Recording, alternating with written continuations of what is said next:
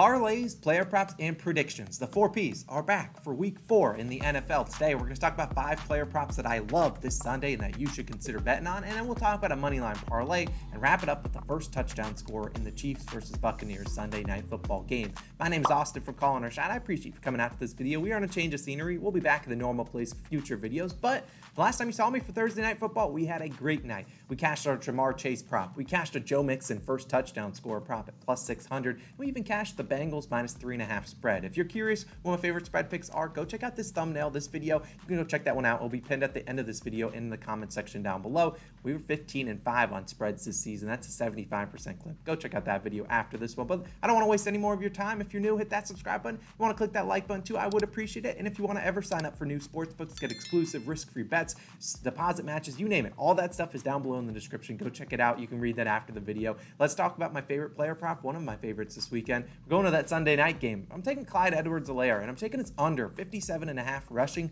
plus receiving yards, minus 115 on DraftKings. Now, the best line you could actually get is on Underdog Fantasy at the moment. It's 61 and a half.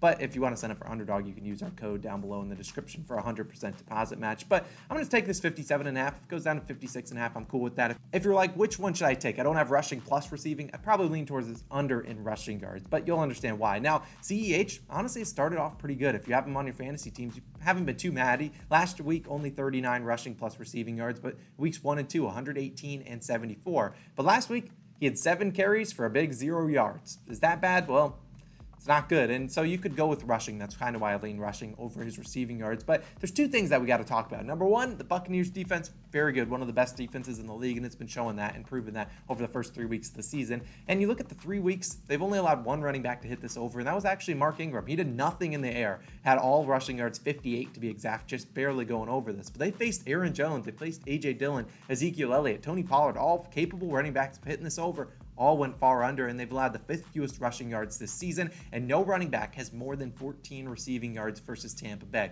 You look at Lavonte David, Devin White, those guys are going to be flying out of the backfield to go tackle CEH as they're going to be the ones guarding him. So I don't see CEH making them miss. I don't see him getting a ton of receiving yards. It's reasonable that you look at his receiving yards line, it's like 19 and a half. He's easily soared over that in all three games. I don't think he soars over that tonight on Sunday Night Football. So I really like that under. And then number two, CEH isn't playing a lot of snaps through three weeks, 36 42 and 45% of the snaps so far this season. So he's not on the field a bunch. You look at last in 2020, only had 37 rushing yards and two receiving yards versus the Bucks. In the Super Bowl, he did hit the over, but there's no Tyreek Hill to worry about for this Buccaneers defense. I think they clamp him up. So taking CEH, Clyde Edwards-Helaire, under 57 and a half rushing plus receiving as my as one of my favorite props of the weekend. Let's move into another one. We'll stick into that same game, or not the same game, but same division. Going Austin Ekeler to score a touchdown. Anytime touchdown score, it's minus 115 on DraftKings. And dear Austin Ekeler fantasy owners, today on Sunday is your day. He's getting into the end zone. He's going to have a good day. And you look at last year, Ekeler scored 20 touchdowns. Well, this year is as many as you and I. A big zero to his name, and I think he gets into the end zone this week. Now, this just feels like the week that he gets in, and it wouldn't surprise me if he's the first touchdown scorer, which is plus 550. Kind of the same analysis for Joe Mixon to score a touchdown and be the first touchdown scorer on Thursday Night Football. This is a guy that's obviously has a lot of attempts to get into the end zone, and he just hasn't been able to do it. Last year, the Chargers played the Texans. Ekeler was actually inactive for that game, but his backup, Justin Jackson, two touchdowns in that game. And so far this season, Texans have allowed three TDs to running backs this season, including two last week to Khalil Herbert. You look at last season, the Texans gave up 18 touchdowns to running backs, the second most in the NFL. Ekeler has a touchdown in 13 of his last 19 games dating back to last season. That includes all three games this year where he does not have a touchdown to his name. Additional note, I don't see Herbert, you know, rushing one in, maybe QB sneaking. He's still kind of injured, so I don't think Herbert's going to vulture a touchdown from us. I think Ekeler finds his way into the end zone. We're getting minus 115 on DraftKings. Sign me up. Sign me up. I love Austin Ekeler this weekend. Let's move on to a different game for my third prop because I'll be taking Courtland Sutton over 65 and a half receiving yards, minus 115 on PointsBet. Now, I'd probably play this up to about 69 and a half, but so far this season, you know, you've seen Sutton hit, crush this line in all three games 72, 122, and 97 receiving yards, and they've all been against decent defenses. Now, the Raiders not what I classify as a decent defense. One of my spread picks is in this game, so definitely go check out that video after this one. But look, Raiders have allowed the seventh most passing yards this season. Sutton's reception line sitting at four and a half, and it's juiced on the over about minus 160, probably even worse on the over right now. And so far since 2019, Sutton has in four when games that he has four or more receptions hit the over in 65% of those games. He's had 23 such career games. And look, he only has four receptions, would still cash the under, which is plus money on a lot of books. So I think he's going to do. I mean, Sutton's numbers and targets are insane 7, 11, and 10 targets so far through the first three weeks. He has 371 air yards, second most in the NFL, and he's sixth in deep targets, third most in the NFL. His last four versus the Raiders been up and down, up and down, up and down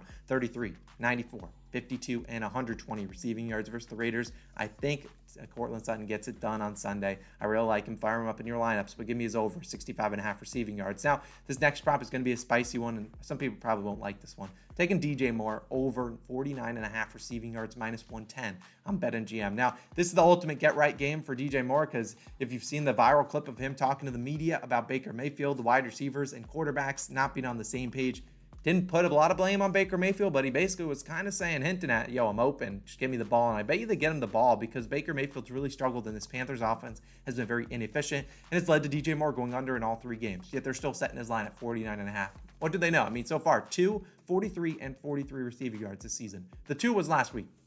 Well, he can't get any worse than that, right? Like, I mean, one or zero yards would be worse, so he's got to go up. But the Cardinals allowed the third most passing yards this season. The Cardinals also have allowed seven wide receivers slash tight ends, pass catchers, to have 50 or more receiving yards versus them, and they've allowed two plus in every single game this season. Christian McCaffrey, their star running back, will he play on Sunday? I don't know, but even if he does play, it's obviously he's going to be a little bit limited. He obviously missed a couple practices this week, limited with that quad uh, injury. So even if he does get out there, he's not playing a full complement of snaps. And we see DJ Moore kind of take over some of those pass catching, uh, you know, responsibilities that Christian McCaffrey has. Panthers, come on.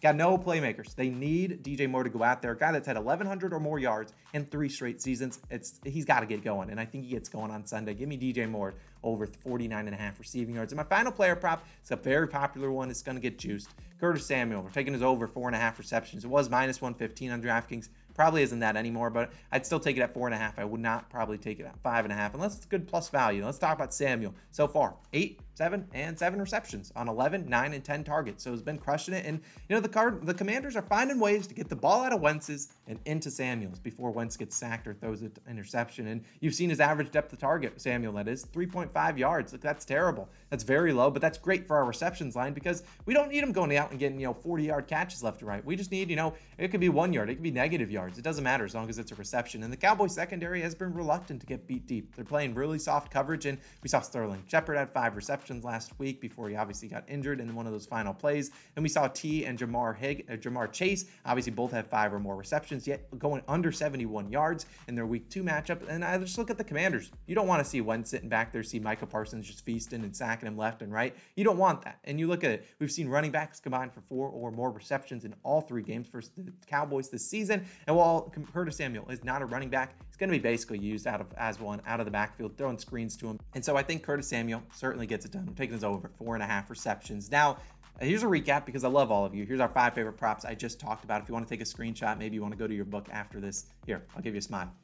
There you go. There's your screenshot. Now, there's a couple other leans I did consider. Now, I'll put them up on the screen. These are just leans. I don't really want to force a lot of props. We're only in week four. We obviously struggled out of the gates. I mean, not terrible, but, you know, it's kind of hard still with not a lot of data on these defenses and offenses. So here's a couple leans. You can do whatever you want with them. You'll see exactly, you know, you'll probably see why I like them. Now, let's move on to a money line parlay time. That's what you guys came for. And last week we were so close. We had three teams win Titans, Broncos, Vikings, and the Patriots lost. It was plus 1255. They couldn't get it done. This week we're going a little bit more conservative, but I'm going Chargers, Giants, Bills, and Cardinals. Now, only sprinkle on this is plus 633. The Chargers need a bounce back against the Texans. They obviously got spanked by the Jaguars last week. Think they bounce back versus Houston. Now, the Giants versus Bears is a sketchy one. The Giants don't have a lot of receivers to their name, but I don't trust the Bears offense. They barely can do anything. Hopefully, they let Justin Fields finally throw it, but I don't trust him a whole lot. Now, the Bills versus Ravens, that's going to be one of the best games on the slate, one that I'll be heavily watching, but I think the Bills are the better team in that matchup, and I think they get it done. I don't see them losing two straight. Maybe it's a close game. Maybe they don't cover. Maybe it's a one or two ball, three, maybe point ball game. I don't know what the spread's going to move to by kickoff. And then the Cardinals versus the Panthers. I know this is a little bit of an upset here, but Panthers I don't know what they're doing. I hope DJ Moore gets it done, but their offense, I don't think, is capable of winning two straight games. I think the Cardinals get a bounce back, and I think they win that one after they lost. And, you know, the Cardinals are great on the road. So that's the money line parlay, plus 633. Only sprinkle on it. It's a money line parlay. Super hard to predict in the NFL these days, but I do like all of those teams. Now, let's talk about what you guys came for the first touchdown score. It's Sunday Night Football. We're all ready to go to bed, but we're staying up to watch this game, and we want a first touchdown score. Now, the last time I took a first touchdown score, Joe Mixon, he was plus 600 and he got it done. This week we're going for more value. Going plus 2200. We're going to a tight end, and it's not Travis Kelce because I'm taking Cameron Brate to score the first touchdown. Plus 2200 on DraftKings. Now, this could have better odds in different books. Doesn't really matter to me. Maybe it goes down, but I do think Cameron Brate has a good chance. Now, let's talk about it. Obviously, the value, he's probably not going to get it, but maybe if he does, we're going to go crazy on Twitter. Make sure you follow us. But you look at last week, Jelani Woods at the Colts, two touchdowns versus Kansas City. You also saw Brate play 89% of the snaps last year or last week, which is awesome. You also see look at the Super Bowl. The last time these Chiefs and Bucks played, Gronkowski had two touchdowns in that game, had the first touchdown as well. So I just think Cameron Brate playing a lot of snaps, going to get a good chance. I don't see them wanting to let Mike Evans, maybe Fournette gets it, but Cameron Brate, I could see him sneaking one in. Maybe it's you know, maybe it's like first and goal on the one, and instead of running it, they roll out with Tom Brady, and there's Cameron Brate sitting there in the end zone, catches it, plus 2,200 cash that would be electric. But those are our plays of the day. We love you guys. Thank you guys all for supporting the channel. We're almost at 40,000 subscribers. Thank you guys all so much for the love and support. I'm Austin, and I'm signing out. I'll see you guys back in, the same normal place, same filming place. We'll see you guys then.